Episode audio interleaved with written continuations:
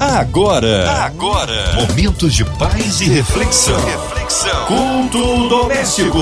A palavra de Deus para o seu coração. Com Márcia Cartier. Oh, glórias a Deus! 31 de dezembro de 2021 Finalizando mais um ano, é o último culto doméstico do ano, minha gente. Glórias a Deus, Ebenezer até aqui nos ajudou o Senhor. Hoje com a gente, nosso queridão Pastor Luiz Nilman. Que alegria recebê-lo aqui em mais um culto doméstico. Um abraço a todos da Igreja Cristã aqui ali em Manguinhos. A paz do Senhor, minha irmã e amiga Márcia Cartier. Como é bom falar contigo de novo. Um forte abraço, claro, aqui para o esposo e filhona Pérola também. Que Deus possa abençoá-los de toda sorte de bênção. Quero saudar também nessa oportunidade os nossos queridos ouvintes, tá certo? Dessa noite. Que Deus seja gracioso com todos nós, em nome de Jesus. Hoje a palavra no Novo Testamento, reverendo. Sim, o texto escolhido para esta noite está em João capítulo 14, versículos de 16 a 21. Apenas seis versículos. Vou repetir, o texto escolhido está em João, capítulo 14, do versículo 16 ao versículo 21. A palavra de Deus para o seu coração. E eu rogarei ao Pai, e ele vos dará outro consolador, para que fique convosco para sempre o Espírito de verdade que o mundo não pode receber, porque não o vê nem o conhece. Mas vós o conheceis, porque habita convosco e estará em vós. Não vos deixarei órfãos, voltarei para vós. Ainda um pouco, e o mundo não me verá mais, mas vós me vereis, porque eu vivo e vós vivereis. Naquele dia conhecereis que estou em meu Pai, e vós em mim, e eu em vós. Aquele que tem os meus mandamentos e os guarda, esse é o que me ama. E aquele que me ama será amado de meu Pai, e eu o amarei e me manifestarei a ele. Aleluias. Amém. Que texto maravilhoso que acabamos de ler, texto da palavra de Deus, uma parcela, uma fatia importante desse conteúdo extraordinário que é essa palavra. Nessa passagem aqui deu ênfase, né, certamente, à companhia do Espírito Santo, essa promessa que Jesus nos deu e certamente é, é, confirmou isso até os dias de hoje e, e continuar assim até a sua volta né? Na verdade, o, o cristão nunca estará absolutamente é, sozinho. Em João 14, né, se você puder ler o capítulo todo, Jesus continua instruindo seus discípulos sobre vários assuntos relacionados a como será após sua partida. Ele garante que será necessário deixá-los, mas que voltará. Olha que palavra consoladora. Jesus os estimula a ter paz, apesar dessa informação. Mesmo diante de um cenário de dor e morte, o Mestre dirige palavras de confiança a seus discípulos. Isso é o fruto de sua unidade com Deus Pai. Com isso, ele declara: Eu sou o caminho, a verdade e a vida. Mais tarde, ele falou isso com toda a segurança. Temos acesso à paz, alegria, salvação e tantas outras riquezas de Deus através de Jesus Cristo. Somente através dele, na verdade. O Mestre os estimula à oração e aprofunda o ensino sobre a pessoa do Espírito Santo sobre como ele estará conosco e nos guiará. Ao final, ele os abençoa com paz, cuja fonte é ele mesmo. Que coisa maravilhosa, querido. Por isso que eu queria estimular você a ler o capítulo 14 todo. É um capítulo de uma importância sem igual. Nesse texto que nós lemos, tem uma passagem que fala: Eu pedirei ao Pai e ele lhes dará outro conselheiro Um, um dos nossos maiores temores, é verdade, na, na vida é a solidão. E isso acontece porque não fomos projetados para viver sozinhos. Quando é, Deus pensou, é, Deus pensou em relacionamento quando pensou no nosso projeto, o projeto da vida humana.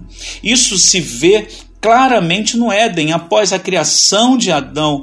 O, o Senhor percebe que não é bom que ele viva sozinho, mas em João 14, Deus vai além disso. O contexto é dramático, é verdade. Jesus está prestes a voltar para o Pai, e ao dizer isso aos seus discípulos, eles ficam confusos e tristes, afinal, eles conviviam há pelo menos né, três anos aí com Jesus, faziam, faziam tudo junto.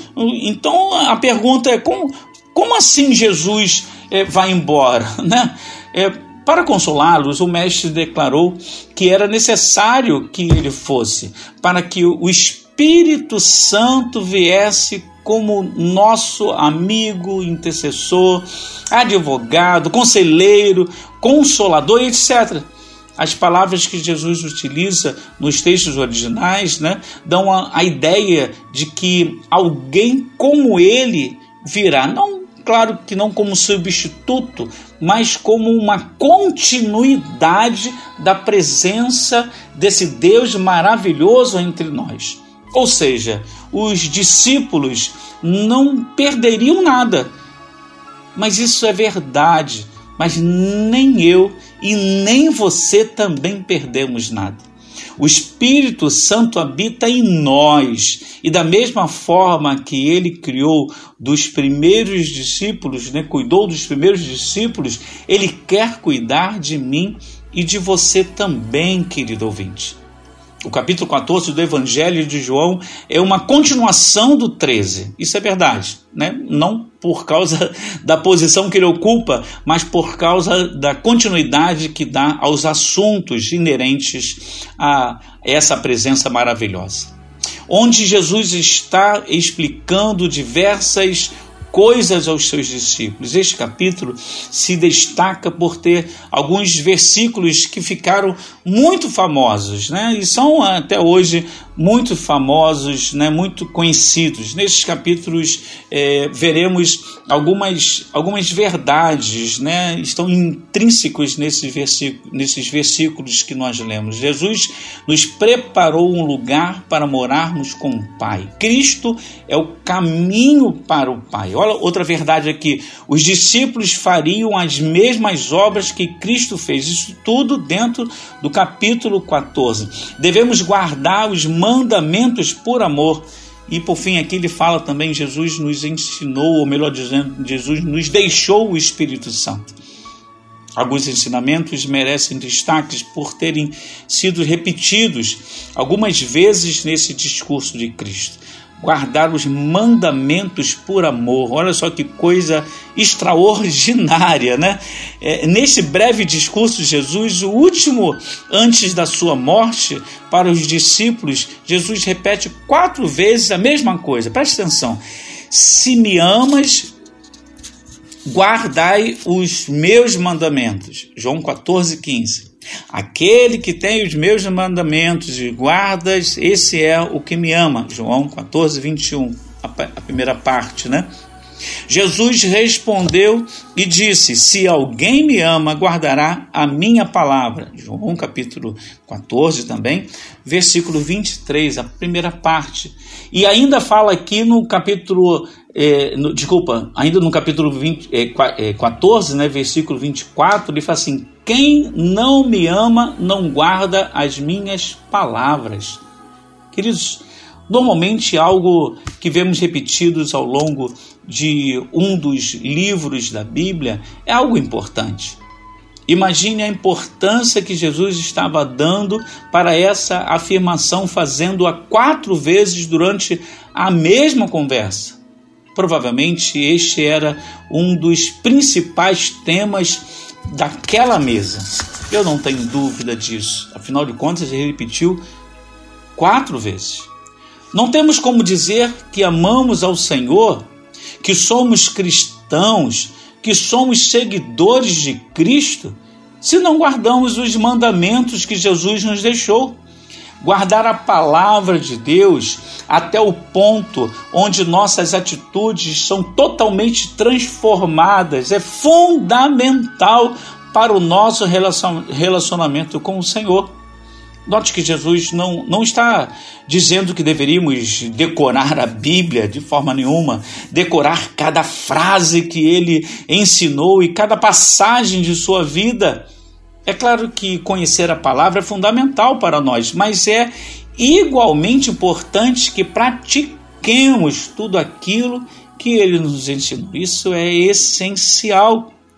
Jesus é bem claro quando diz: Se alguém me ama, guardará a minha palavra. Ou seja, do contrário, se alguém não guarda, não pratica as mesmas obras que pratiquei. Essa pessoa não me ama, certamente poderia ser assim concluído.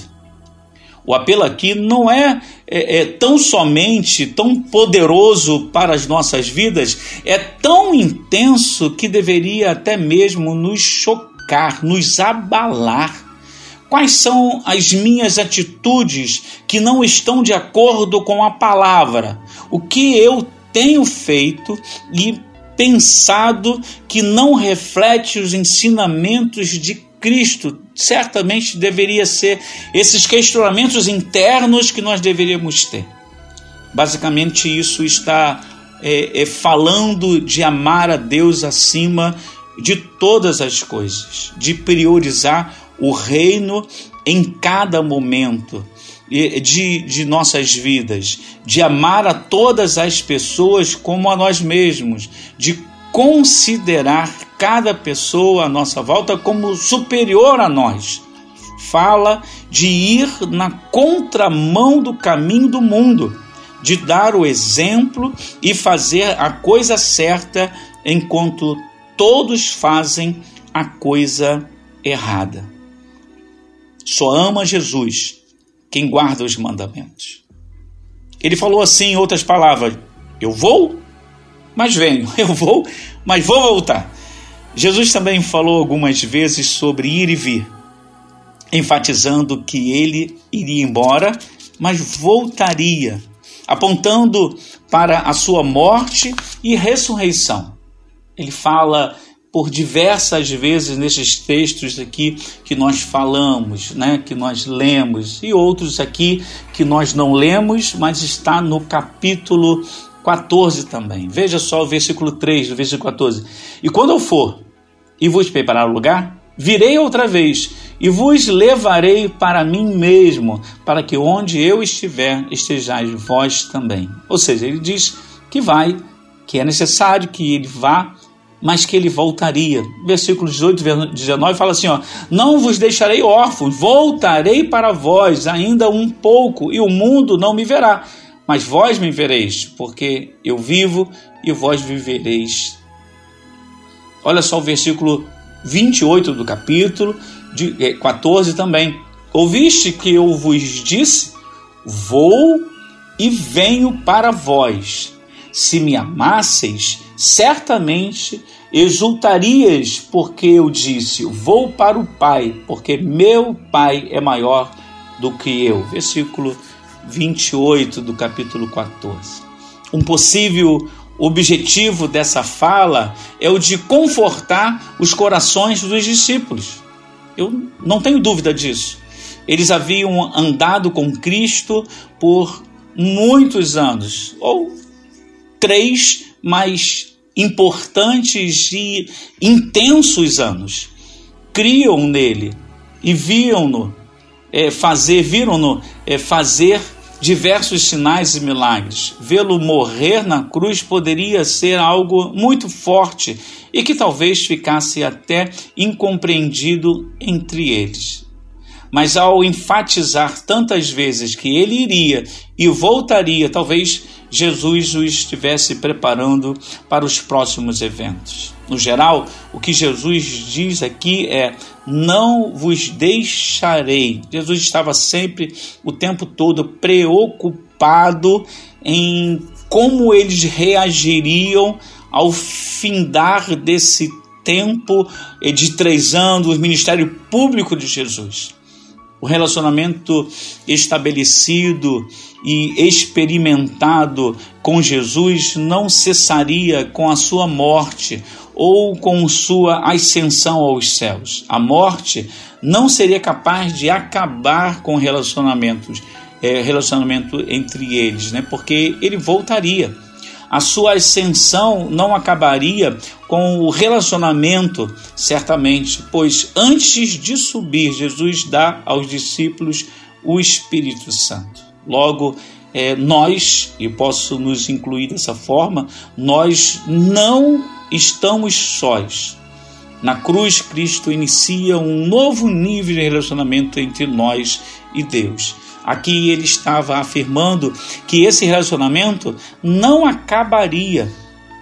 Qual é o tipo de relacionamento que você tem com Deus? Eu faço aqui esse questionamento para que, que se tenha essa reflexão nesta noite. Qual é, qual é o tipo de relacionamento que você tem com Deus? E aqui, sobre todos os pontos, eu queria que você pensasse nisso.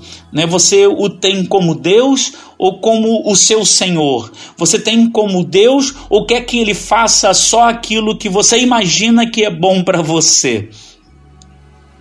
Ele continua aqui, eu acho muito interessante, no capítulo 14 ainda, lá no início fala: "Não se turbe o vosso coração. Ou seja, não fique preocupado, não, não se desespere, em outras palavras. Por fim, uma outra coisa que Jesus repete é que os discípulos não deveriam andar ansiosos, perturbados, é, desesperançosos. Não se turbe o vosso coração. Ele fala assim, ó, credes em Deus, Crede também em mim, o versículo 1 desse importantíssimo capítulo 14 de João. Deixo-vos a paz. Olha só que coisa interessante. Essa paz que é incondicional, essa paz que, que tem a fonte em Jesus, né? Ele fala assim: A minha paz vos dou. Certamente Jesus foi um exemplo de homem que detinha essa paz.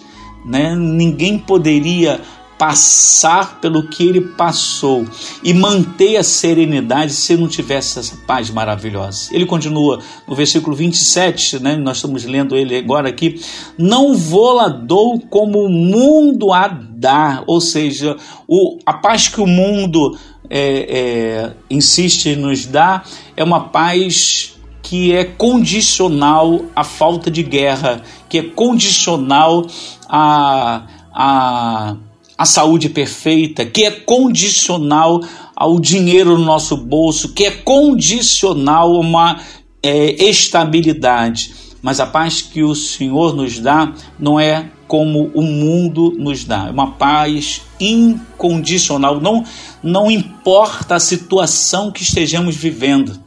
Ele conclui o versículo 27: Não se turbe o vosso coração, nem se atemorize.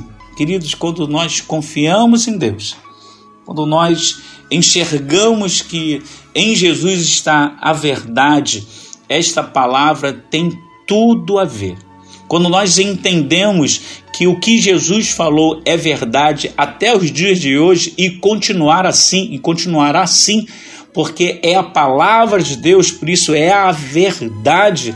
Nós entendemos que o que Jesus quis dizer é que não importa o que viria a acontecer, nem a sua morte poderia abalar esta paz incondicional que ele estava dando aos seus discípulos e, por conseguinte, nós a temos também.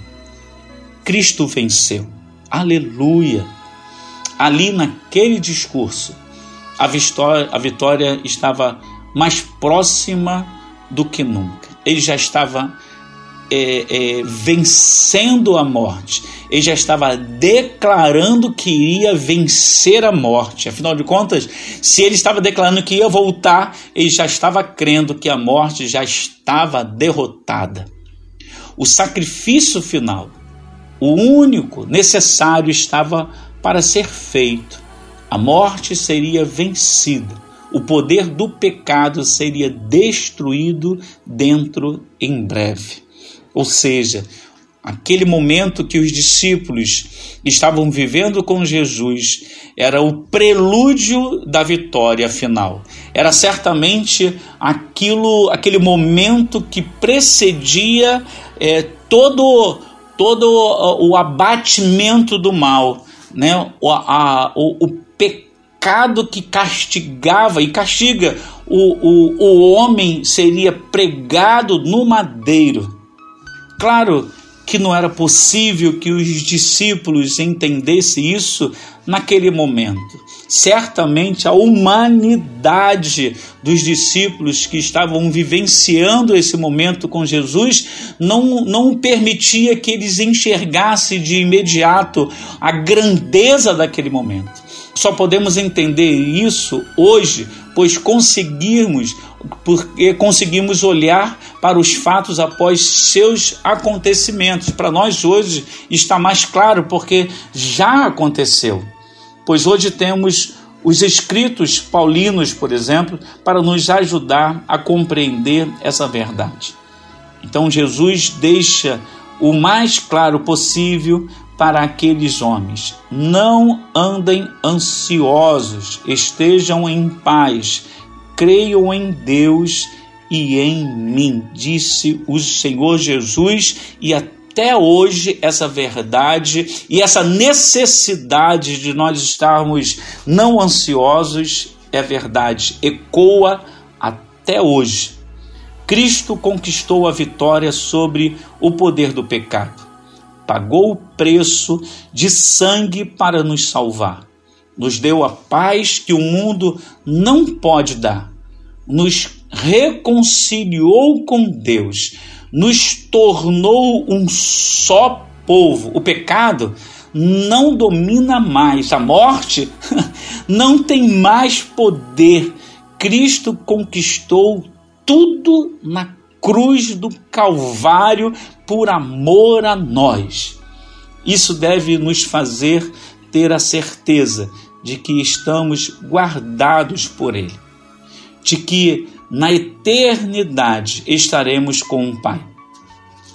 A perspectiva da eternidade com Deus deve fazer com que os problemas deste mundo, desta vida passageira, diminuam, tornem-se algo simples e passageiro. É assim que nós temos que enxergar, encarar os problemas que nós estamos vivenciando. Não estou aqui, por favor, diminuindo e não dando importância, querido ouvinte, o momento que você esteja é, passando de perda, possivelmente, de dor, possivelmente, mas eu quero dizer que a nossa esperança de viver eternamente com Cristo deve ser algo que nos impulsiona a olhar para as circunstâncias que estamos vivendo e declarar que nem isso, nem a situação que nós estamos vivendo é mais forte do que a nossa esperança de vivermos eternamente com Deus. A segurança de que Jesus vai voltar e nos arrebatar está na presença contínua desse Espírito Santo maravilhoso que vive, vive entre nós. Amém? Que você possa desfrutar dessa verdade, que essa palavra seja consoladora, rema, mas que você possa certamente ser impactado por ela e que sua esperança seja renovada em nome do Senhor Jesus. Amém. Amém! Glórias a Deus! Que palavra maravilhosa e abençoadora no último culto do ano. Oh, glórias a Deus! Agora só em 2022, não é isso? Queremos incluir toda a sua família, agradecendo a Deus pela sua vida, família, ministério, todos os nossos pastores, todas as nossas igrejas, missionários em campos, nossos queridos ouvintes de perto e de longe, aqueles que estão encarcerados em hospitais, clínicas, com coraçãozinho enlutado, a cidade do Rio de Janeiro, nosso Brasil, autoridades governamentais, a nossa querida Bahia, que o Senhor socorra os nossos baianos que o Senhor possa renovar a esperança em cada coração crendo que o Senhor está conosco aí e estará durante todo o ano de 2022, incluindo aí nossa querida irmã Evelise de Oliveira, Marina de Oliveira, Andréa Mari Família, Cristina Xista e Família, nossa irmã Sonoplasta e Família, a equipe da 93 FM, toda a produção do culto doméstico, a minha vida e família. Pastor Luiz, vamos orar? Oremos. O Deus, em nome do Senhor Jesus, muito obrigado, Pai, por esse dia maravilhoso. Muito obrigado, Pai, porque até aqui nos ajudou o Senhor.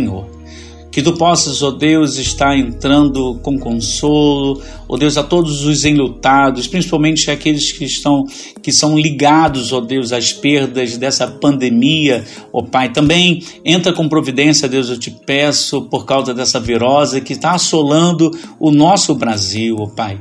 Entra, Deus, dá a solução devida. Nós queremos, ó Deus, te agradecer também, ó Deus, porque apesar de não estar ainda definitivamente encerrada a pandemia, mas ela já está dando sinais de que está cedendo nós cremos que isso vai acontecer o mais rápido possível. Pai, é, continuamos a lhe pedir também, Deus, dê competência, Senhor, às autoridades para decidirem a nosso favor e bem-estar de uma forma assim plena, com segurança, mesmo em meio a tantas dúvidas, ó Pai, que tu possas, ó Pai, te peço que tu possas capacitar as nossas, é, é, é, as nossas autoridades.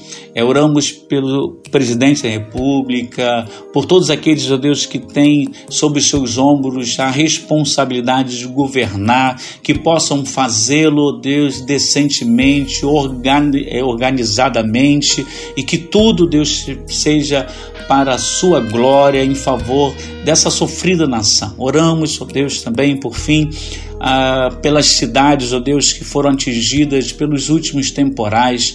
O Pai, eu te peço, console ah, ah, as pessoas que perderam seus entes queridos ali e leve soluções também aos problemas ali ocasionados pelas consequências de tanta água. Ó Pai, nós te pedimos isso, crendo que o Senhor está nos ouvindo, em nome do Senhor Jesus. Amém e amém. De feliz ano novo. Ele é tremendo, ele é fiel. Vai dando glória, meu irmão. Recebe aí sua vitória. O Senhor é tremendo. Ele opera maravilhas na vida daquele que crê. Pastor Luiz Nilma, é sempre uma honra, uma alegria recebê-lo aqui no culto doméstico. O povo quer saber horários de culto ali da Igreja Cristã de Joaquim Manguinhos também seus contatos, mídias sociais, é claro, suas considerações finais. Sim, sim, nós somos da Igreja Cristã Antioquia em Manguinhos. Nós estamos ali na rua Capitão Bragança, 132 Manguinhos, claro. Nós temos cultos terças e quintas, às 19h30 e domingo. Nós temos duas reuniões, às 9 horas da manhã, nossa EBD, e também às 18h30, onde adoramos, louvamos ao Senhor nosso Deus. Ainda queria mandar os abraços aqui, né, como está sendo dada a oportunidade, a minha querida esposa Cláudia Nilma e meu lindo filho também, Mateus, minha mãe, irmãos, cunhados, cunhadas, sobrinhos, que Deus possa abençoá-los, todos os nossos grupos de WhatsApp, a minha amada é, Igreja Cristã Antioquia em Manguinhos e também em Cordovil, que tem me sustentado em oração, claro, a querida Márcia Cartier e toda a sua família, muito obrigado pelo carinho conosco, a toda a equipe 93 e a você, querido ouvinte, que Deus abençoe você. Amém? Me despeço aqui agradecendo pela oportunidade de falar desse amor incondicional que Deus é, por nós, tem por nós, né? Até a próxima, querido. Deus os abençoe em nome de Jesus. Amém. Obrigada aí a presença, meu querido. Obrigado, carinho. Deus abençoe. Seja breve retorno aí agora em 2022 aqui no Culto Doméstico. E você, ouvinte amado, contagem regressiva para o novo ano. Juntos por aqui sempre para a glória do Deus vivo. Olha, continue por aqui, tem mais palavra de vida para o seu coração de segunda a sexta na Sul 93. Você ouve o Culto Doméstico e também podcast nas plataformas digitais. Ouça e compartilhe. Você ouviu? Você ouviu? Momentos de paz e reflexão. reflexão. Culto doméstico. A palavra de Deus para o seu coração.